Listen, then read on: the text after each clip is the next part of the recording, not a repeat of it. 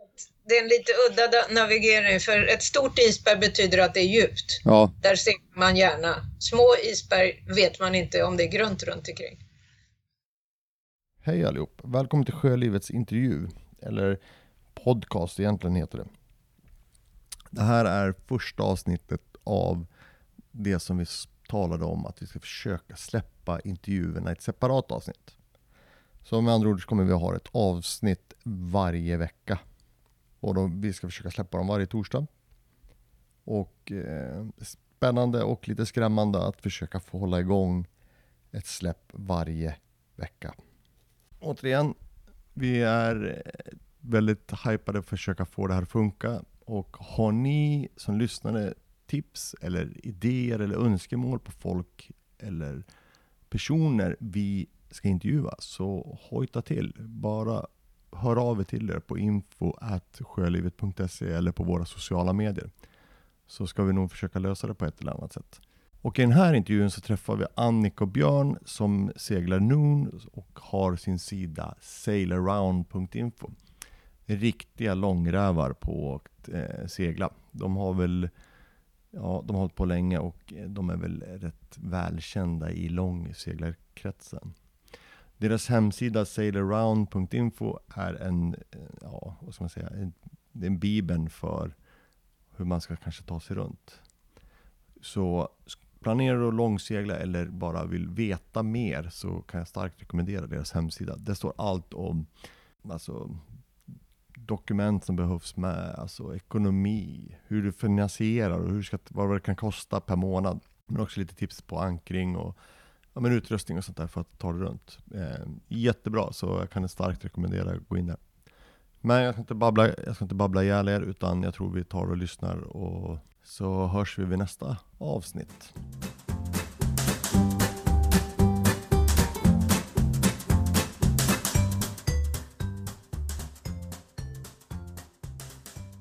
Hej Annika och Björn, välkommen till Sjölivet podd. Tackar, tackar. Kan inte ni snabbt bara berätta var ni befinner er och hur er miljö ser ut där ni är nu just nu?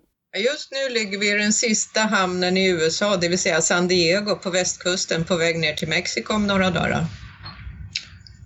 Och det är solsken och det är nästan högsommarvärme på dagarna.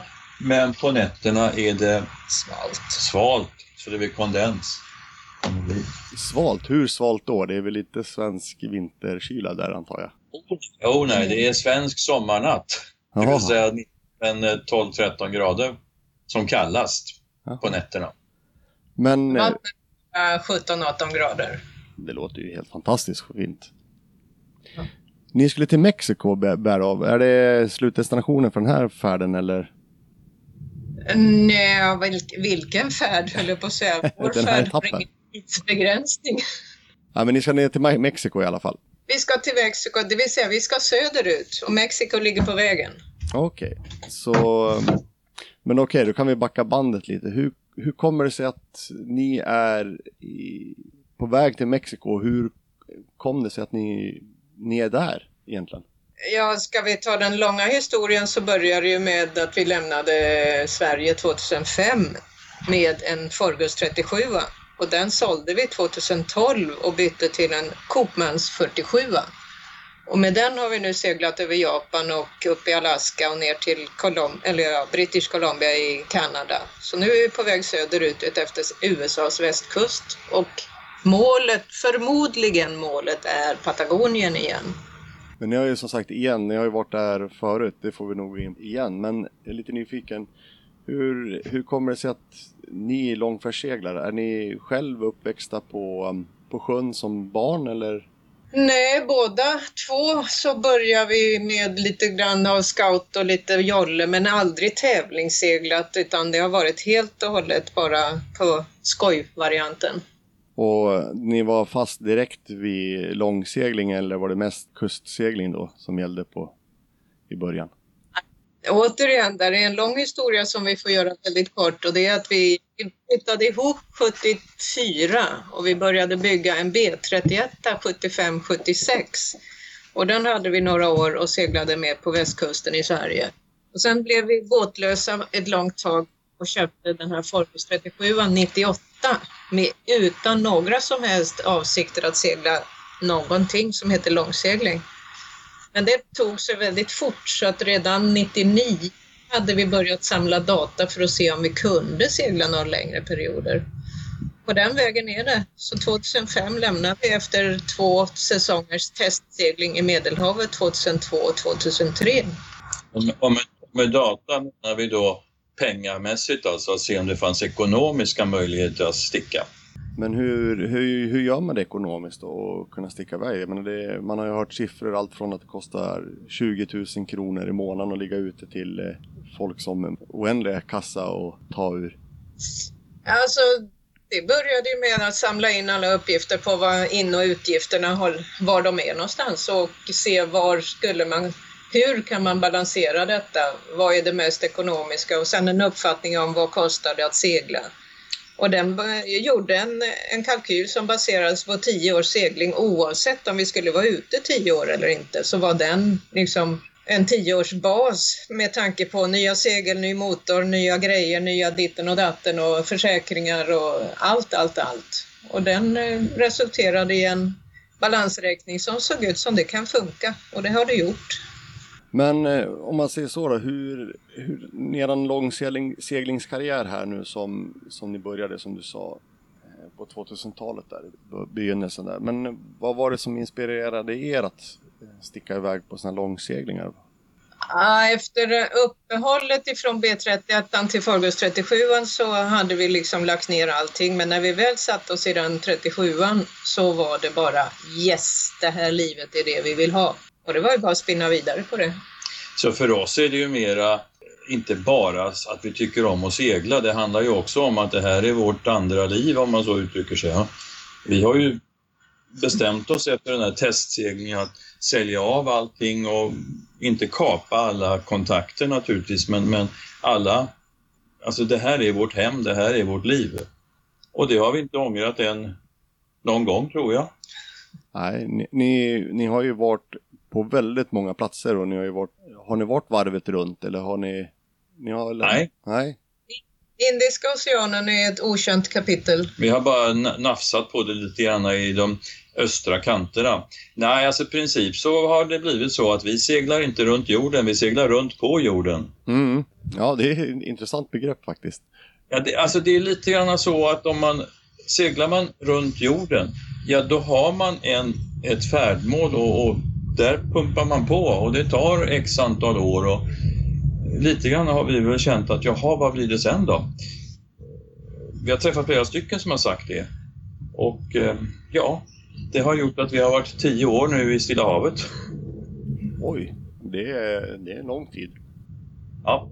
Vi har ju snarare seglat på, runt jorden på vertikalen istället för på horisontalen som de flesta gör, följer ekvatorn något sånär. Men vi har ju gjort syd och norr lite bättre. Åtminstone i Stilla havet. I Stilla havet. Än så länge. Vi är, ju, vi är ju på väg tillbaka till Atlanten så att det blir lite vertikalt där också. Var bär det av nu då? Nu som sagt, återigen då, ni ska ner mot Mexiko och det är en del mål och sen vad, vad är planen? Är ni, ska ni åka hem till Sverige eller är det utforska Indiska oceanen nu som gäller eller? Nej, det är snarare tillbaks till Patagonien för eh, vi har inte någon ambition att gå runt Kap, eller ja, mm, Goda hoppsudden utan vi kommer att gå till Kap Horn igen. Och vi får se vad regelverk och annat gör om, om vi kan gå ner till Antarktis igen. Det ser lite kärvt ut som det är med nya tillstånd och försäkringsbesked och sånt där. Men annars så är det tillbaka till Atlanten via Kap Horn, om man så säger. Okej, okay. men det där är rätt intressant. Hur, hur förbereder man en, en sån resa till Antarktis? Alltså, det måste ju vara, alltså, kylan är ju främst, men alltså is och allt. Alltså, är, Antarktis är ju på sommaren. Och sommarperioden, de två månaderna, det är ungefär som en svensk höst eller vårsegling. Jaha. Frånsett att temperaturen i vattnet är ju nästan nollgradig. Mm, mm. Alltså, och det är ju ljust eh, mer eller mindre dygnet runt så det här med att hålla reda på var isen är någonstans, det funkar ju också ganska bra. Så det, man ska inte... Det är inte så dramatiskt. Alltså det är snarare så att passagen, passagen av Drake Passage är mycket värre. För det är där man har lågtrycken. Kommer man väl ner på, på ja, typ 62-63 grader så är det ju så att man är under inverkan av det högtrycket som ligger över Antarktis. Och där är det företrädesvis ganska bra väder i januari och februari. Måste vara, måste vara en fantastisk plats att kunna få segla dit och, och, uppleva. Det är ju fortfarande vår höjdpunkt på, på resan under de här 13 åren, 13 åren vi varit ute. Så att, ja, det är klart vi tycker det. Ja. Men hur, hur länge ligger man kvar där då? Är, det, är man där bara någon vecka eller några dagar innan man sticker vidare eller kan man vara där under hela sommarperioden? Alltså vi hade en ambition om att kunna vara nere upp till fem veckor då för tio år sedan. Och det slutade med 16 dagar för när väderprognosen såg ut som att nu kommer det ett rejäl omgång med skitväder, då vågade vi inte vänta ut det för att våra tillstånd inte räckte hur länge som helst. Så att vi valde att bara vara nere 16 dagar och hoppas att kommer vi dit igen att vi får en längre period, men det vet man inte. Plus att Forgus 37 han ju inte bar på så mycket diesel och matförråd så att det är ju inte så lätt att värma sig om man inte har något diesel. Nej, jag kan nog tänka mig att det är väl en, riskfaktor att köra slut på diesel där nere. Att man har så man klarar sig hemåt i alla fall. Eller i värsta perioden och, och kör motor hela vägen. Precis. Och sen måste man ju ha till värme hela tiden. Det är väl många som kommer ihåg Northern Light, Deborah och Rolf, hur de baxar i land stora oljefat med diesel mm. Eh, för att klara sig den här vintern och vara där nere.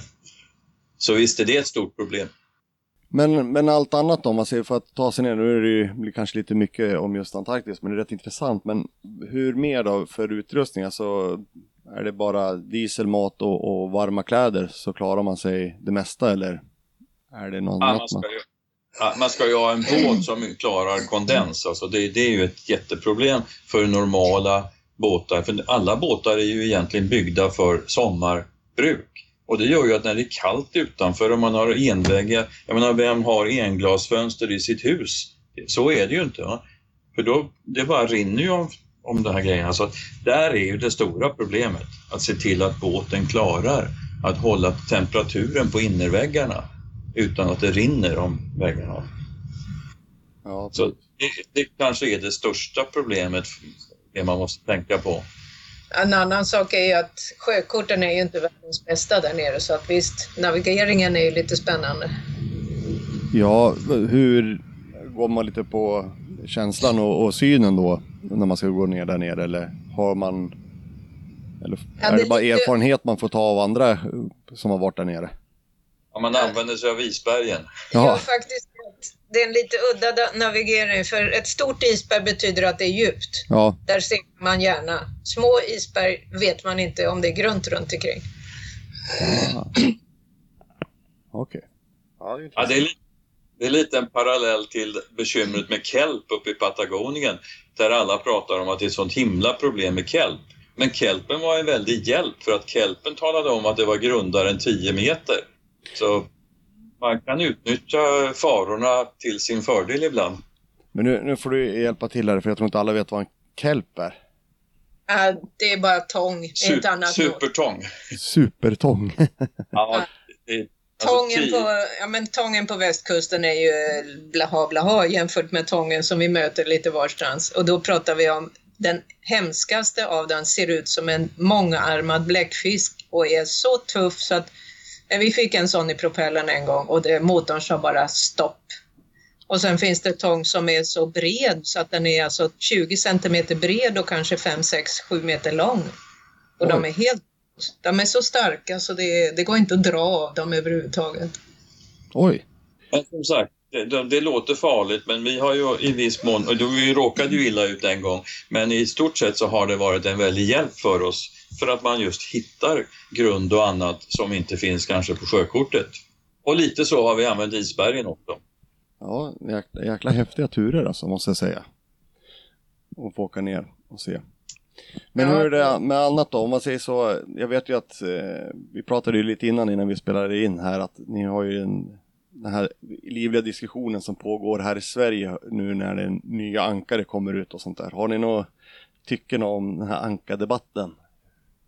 Vi har inte sett ankardebatten i Sverige så det vet vi inte vad ja, det är. Ja, alltså vi har väl delvis... Eh, man kan säga så här att det finns ett 3, 4, 5, 6 bra ankare som inte är någon jättestor skillnad på. Det största skillnaden är ju botten och hur man använder det, att man har tillräcklig längd på kättingen och att man framförallt har kätting. Vi är ju i landet där man påstår sig måste ha kätting och rep 50-50 och det, som väl är har vi ju inte den diskussionen hemma. Nej. Nej så en av för det här är en lurig grej när man är på en ankringsplats där flera båtar har bara rep och flera båtar har bara kätting. Och de här rör sig fullständigt olika när tidvattnet svänger fram och tillbaka. Och det är ett stort problem eh, ja, som inte har med ankarfäst att göra men som har med hur man beter sig på en ankringsplats med tio båtar runt omkring. Mm. En annan detalj när det gäller ankare är givetvis att man får läsa rekommendationslistorna med en tumme mitt i någonstans för att eh, rekommendationerna är för tämligen lugna vatten och man måste ha ett ankare som klarar upp två gånger den eh, rekommendationen som är där. Så att vikt på ankaret är en stor portion i lyckas med starka vindar. Ja, det är snarare viktigare att ha ett tungt ankare än att ha ett visst speciellt ankare. Ta, ta ett så tungt ankare som man nästan bara kan få plats att ha på båten ungefär då. Precis. Mm. Det finns ju flera sådana här förståsigpåare som säger att ta det största ankaren ni kan bära och så gå upp två storlekar. Och det kanske är att överdriva men, men det ligger någonting i det alltså. Att det är, det är aldrig fel att ha ett tungt ankare. Mm. Nej. Nej, det är som sagt man vill ju inte... Ankaret är ju det viktigaste man har i stort sett.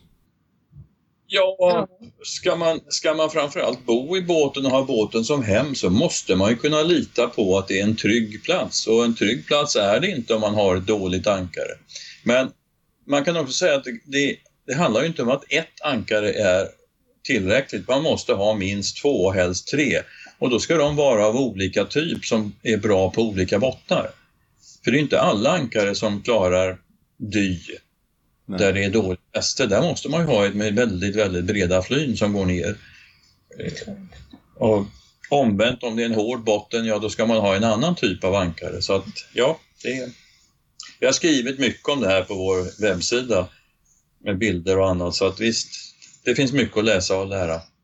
Ja, vi, vi kommer definitivt länka till er hemsida, för den är väldigt eh, bra eh, sajt att titta igenom vad man kan tänka på och förbereda sig för att sticka iväg med allt från försäkringar, pass och båtdokument och lite mat och, och allt sånt där.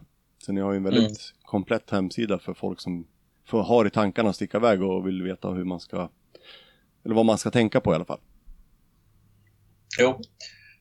Och en annan sak som man inte tänker på så mycket när man seglar hemma eh, är undanvindssegling i grov sjö.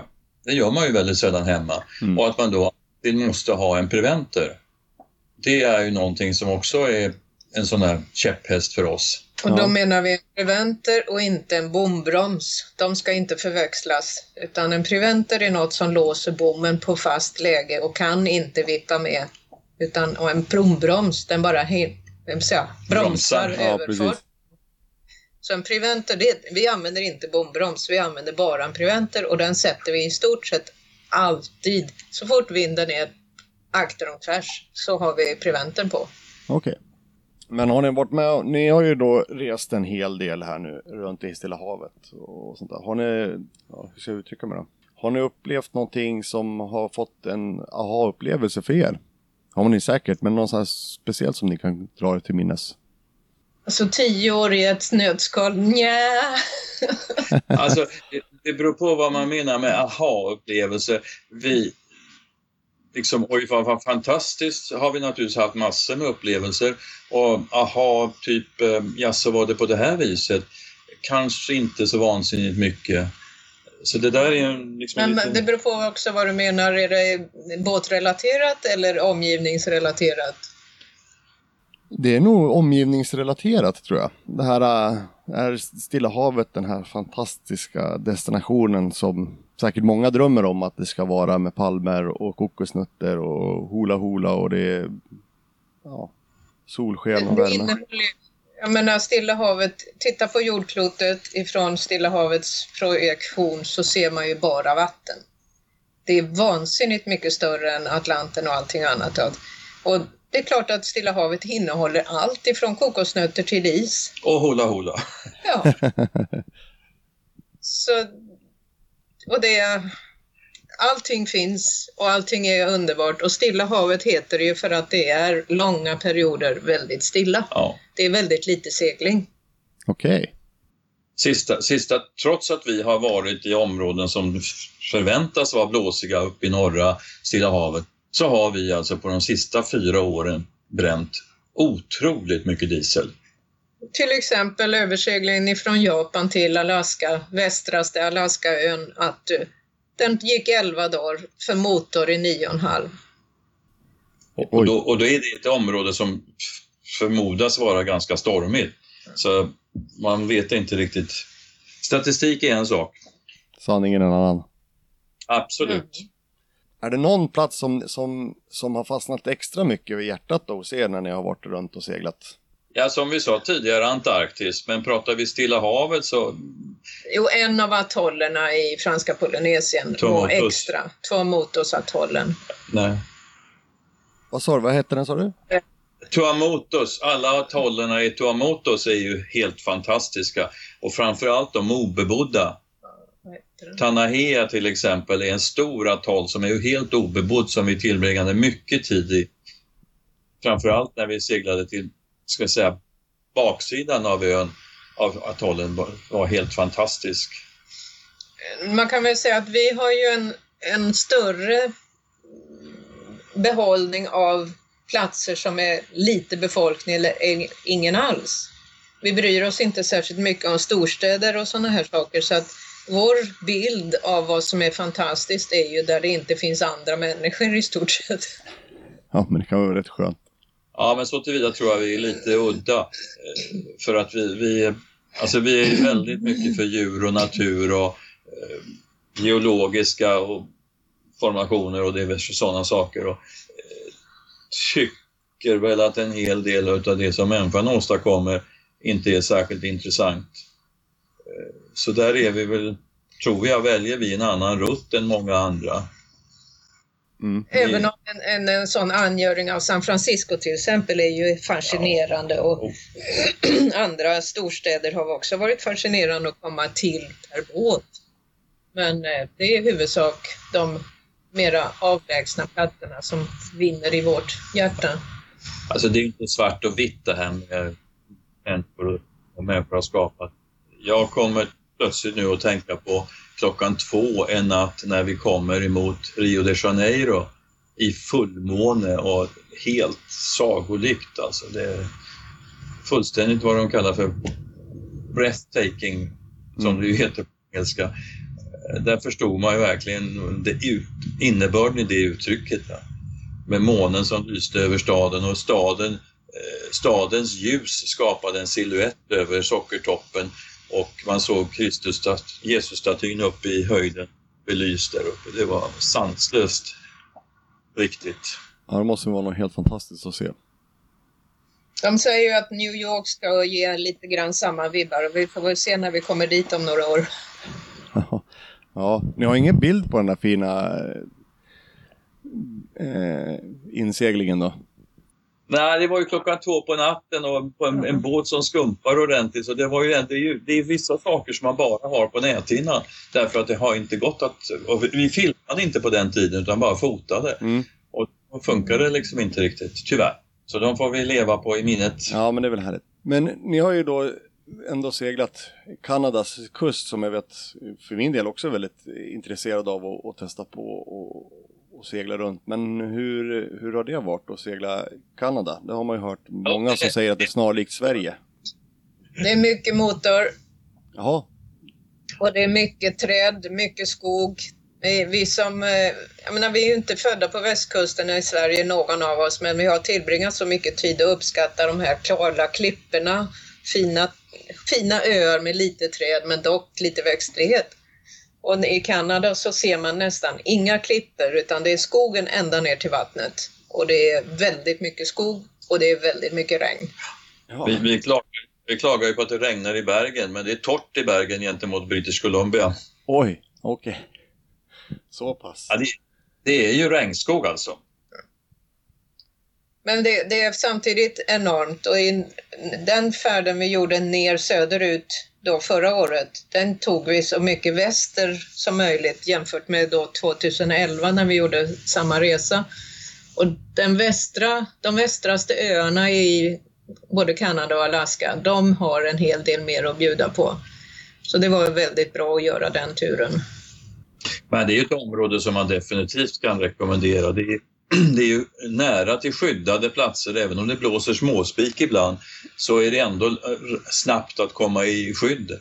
Så att det är ett rätt säkert område och det är mycket att se med, med djur och framförallt valar. Och, och ja, det, det verkar ju vara ett, ett, en plats med mycket man ser när, närhet till eh, naturen och allt, djur, allt djurliv runt omkring. Ja. ja, där är man verkligen utanför de befolkade områdena. Och sen finns det ju väldigt mycket glaciärer att titta på och köra omkring bland stora issjok. Så vi får vår iskvot till tillgodosedd också. Lagom att få den och sen vidare ner till värmen sen. Ja, ja.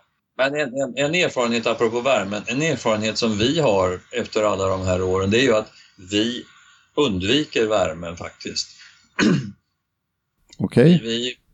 Ja, alltså nu, nu dyker ju inte vi, vi snorklar, men mm. vi dyker inte. Det gör ju att eh, vi har full förståelse för de som säger att segling det är att se koraller och allt det här. Och det är klart, det var det vi gjorde också vårt tredje år. Men efter det så har det sjunkit undan. Vi ska ta ner de kallare områdena med ett mycket större djurliv ovan vattnet. Och sen, man, sen är man dessutom äldre så huden gillar inte solen heller så det, det finns flera skäl att Så, har man, har man dessutom en båt som, som är välisolerad och har goda värmesystem så är det ju tusan så mycket lättare att hantera ett kallare klimat än ett väldigt varmt klimat. Ja, sitta och segla runt med ett AC-aggregat på båten det är väl inget speciellt bra alternativ kan jag tänka mig. Nej, det, alltså, det drar ju så mycket ström så man måste ha en stor, stor generator för att klara en AC. Mm. Ja, nej, men så. det kan jag tänka mig. Ja, talar vi om ström och strömförbrukning så har vi ju på vår hemsida också skrivit en hel del om vad vi har räknat ihop och vad vi behöver och tror att vi behöver. Och sedan vi bytte båt så har vi dessutom en helt ny regim på det här med ström så att det är lite spännande vad, vad vi kommer att hitta på inom de närmaste två åren kan vi väl tro, men eh, som det nu är så har vi inte något tillskottsström annat än motorn. Okay. det är lite... Och, och då, ska man, då ska man lägga till att vi har inte gas i båten utan vi har elspis och annat och ändå klarar vi oss. Så kan ni förstå hur mycket motor man kör. Oj, ja det kan, det kan jag förstå. Då går det åt en hel del kan jag tänka mig. Ja, det är inte så farligt faktiskt. Men, men alltså, vi har inget, som Annika säger, vi har, inga, vi har inte längre några behov. Eh, det fanns en generator i båten som vi har slängt ut av olika skäl. Ehm, men det funkar ändå. Vi har inte haft något problem någonstans. Kort och gott kan man säga att vi har räknat ut att vi kan köra huvudmotorn i dess livslängd och ändå kunna räkna hem att byta huvudmotor någon gång om några år om det skulle behövas och ändå blir det ekon mer ekonomiskt än att installera en genset också. Wow. Så, och där, där, finns lite tankar kring det här med att eh, man inte ska använda sin huvudmotor för att göra ström. Eh, och det, det ja, vi är inte några experter på dieselmotorer, men vi har, för det första så har vi en dieselmotor som är lågvarvig och som inte har en turbo. Och vi har inga problem att ligga och ladda på låg, alltså förhöjt tomgångsvarv. Mm. vi har den erfarenheten från vår gamla båt att det gjorde vi ju. Vi låg ju ibland nere i Patagonien och körde motorn i, gjorde vatten och så vidare och ström i timmar. Och när vi efter typ 4000 timmar bytte vår avgaskrök så fanns det nästan inte tillstymmelse till igenkoksning. Så frågan är om inte man är onödigt rädd för det där med tomgångskörning, bara motorn blir varm ordentligt. Ja, men precis. Jo, men det måste... Det är våra erfarenheter i alla fall. Ja.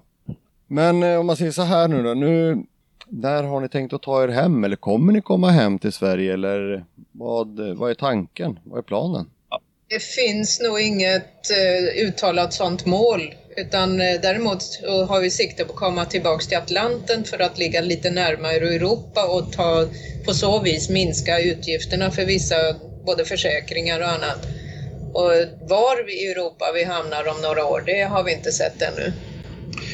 Man måste ju också komma ihåg det vi sa alldeles i början av den här intervjun, att det här är vårt hem. Så vi är egentligen redan hemma. Helt rätt. Och det är liksom är basen i vår filosofi. Det gör också att våra planer när vi säger att vi ska segla si och så, ja de ändras kanske på grund av att olika omständigheter hit och dit. Inte minst då är ju ett bra exempel på vad som hände 2012 när vi kom tillbaka till båten och när vi plötsligt sålde båten och flög iväg och byggde om den här båten. Det var inte planerat. Ja, precis. Det kan ni, om ni vill får ni gärna berätta lite, för jag, vad jag förstår och läst lite av så har ni gjort ett, ett renoveringsprojekt. Ja, precis. Det är ett rätt ordentligt jobb på, på, på era nuvarande båt Moon då. Och renovera ja. den och få den i, i fint skick. Ja, men det, det börjar ju faktiskt lite, lite udda med att när vi var hemma i Sverige då i den vintern 11-12 så hade vi absolut inte något som helst planer på att göra det vi sen gjorde. Och människor som senare kom och pratade om det här och frågade, ja men ni sa ju ingenting om det här innan ni lämnade Sverige. Nej, vi visste inte heller om det. Så fort gick det alltså. Det var tio dagar och sen hade vi en ny båt i handen. Jaha, oj. Alltså, ja, alltså det låter ju som om vi eh, är väldigt, väldigt impulsiva och det är inte riktigt sant för vi har ju funderat många gånger på att byta båt men slagit ur hågen av ekonomiska skäl. Mm. Men när vi kom tillbaka till vår 37-fotare i södra Kanada så var det blåsigt och regnigt och vi hade då stuvat ner innan vi lämnade en massa saker för vinterförvaring nere i båten så det var ju rätt trångt i båten. Och så kom vi med packning och grejer. Så vi satt där och inte kunde börja jobba ute med båten och titta på varandra och sen blev det ju internetsurfning och så konstaterade vi att jaha, ska vi flytta i land någon gång? Nej, det ska vi nog inte. Ja, men då måste vi ha en större båt som går bättre att bo i. Och sen började det och då upptäckte vi att precis då hade ju priserna rasat på begagnade båtar. Mm. Så plö plötsligt såg det möjligt ut. Plus att, vi, plus att vi hittade en köpare för vår båt ganska omgående. Som gjorde att annars hade det ju inte varit realistiskt. Nej.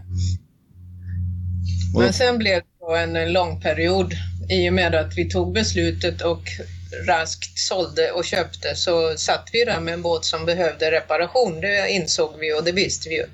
Men inte att det skulle ta så lång tid.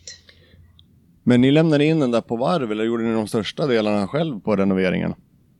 98 procent har vi gjort själva. Ja.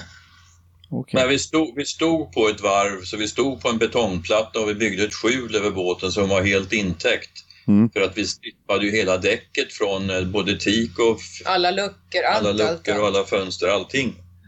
Så att eh, visst, 22 månader på land. Oj. Och vi bodde i båten hela tiden. Åh herregud, vilket projekt. Men vi gjorde nästan ingenting inne i båten och det är räddningen. Plus ja, okay. att vi då köpte en, en eh, sån här enkel luftkonditionering. Ja, jag kan tänka mig annars hade det nog varit ohållbart att hålla sig inne i båten då. Ja, det var 40 grader på, i Malaysia så det hade inte varit helt rimligt. Nej, fy sjutton, herregud. Men som sagt, det tog längre tid än tänkt och sen eh, blev det väl så när vi väl kom iväg så var tanken att vi skulle upp till Alaska och det var redan målet redan 2012 eh, innan vi sålde 37an. Okay. Att vi skulle till Alaska igen. Mm. Så när vi väl var klara och stack ifrån Malaysia via Singapore, Borneo, Filippinerna och upp till Japan så blev vi kvar ett extra säsong så att säga i Japan för att det var för mycket saker som behövde bytas där också. Så då sa vi att då drar vi ner tempot och gör Japan riktigt ordentligt och det blev det ju. Så att vi blev ytterligare ett år sena till att komma upp till Alaska. Ja, men man kan skynda långsamt också. Ja, och det är lite grann det här att vi har inte något slut på vår resa utan vår resa är pågående och vårt hem är med oss hela tiden. Mm. Vi börjar närma oss våran tidsgräns. Så om inte ni två själv känner att det är någonting som vi har missat eller som ni vill ta så... Alltså det är möjligtvis att det här med ekonomi, eh, vi var inne och snuddade vid det och Annika har ju gjort en jättebra från början tioårsbudget som visar sig nu efter 10-12 år eh, vara väldigt spik på. Vi var med i en undersökning här för ett år sedan där ett annat seglarpar gjorde en, som är journalister gjorde en ordentlig undersökning och intervjuade 30-tal seglingsmänniskor eh, med olika budgetar. Mm. Och, eh, och avsikten var då att se, har det blivit mycket dyrare på tio år att segla? Och svaret var att det blev inte det. Det, har, det ungefär balanserar sig. Och eh, den här tio, budgeten på tio år som Annika gjorde när vi, innan vi stack, den har visat sig stämma förbaskat bra. Det är ju bra. Och, Ja, och vi har ju, jag menar vi har bytt båt under tiden och ändå har vi, kan vi fortsätta segla. Nu försvann ni där helt och hållet. Är ni kvar? Ja, det hörs. Ibland kommer det väldigt mycket störningar så att jag hör att du är borta. Ja. ja. ja, men hur som haver i alla fall. Budgeten som ni satt stämmer otroligt bra i alla fall än idag efter tio år. Ja, den ligger storleksordningen på, på 25 000 i månaden. Ja. All, alla kostnader intäckta. Men Annika och Björn, jag får tacka så hemskt mycket för att jag fick ta mig tid att ringa till er och eh, önska er god fortsättning på det här året och lycka till nästa år med er resa. Ja, tack så mycket. Tack för det. Så får vi se om vi får chans att återkomma till er längre fram i 2018 eller längre fram, det vet man aldrig. Nej, du är välkommen. Tack så mycket så hörs vi av. Tack, okay. hej. Hej då. Ha det gott. hej. hej.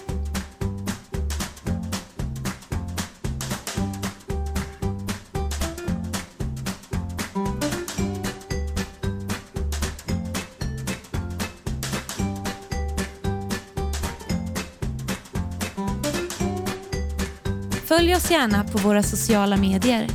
På både Instagram och Facebook finns vi under namnet Jourlivet podd. Är du intresserad av att samarbeta med Sjölivet? Gå in på vår hemsida sjölivet.se och läs mer.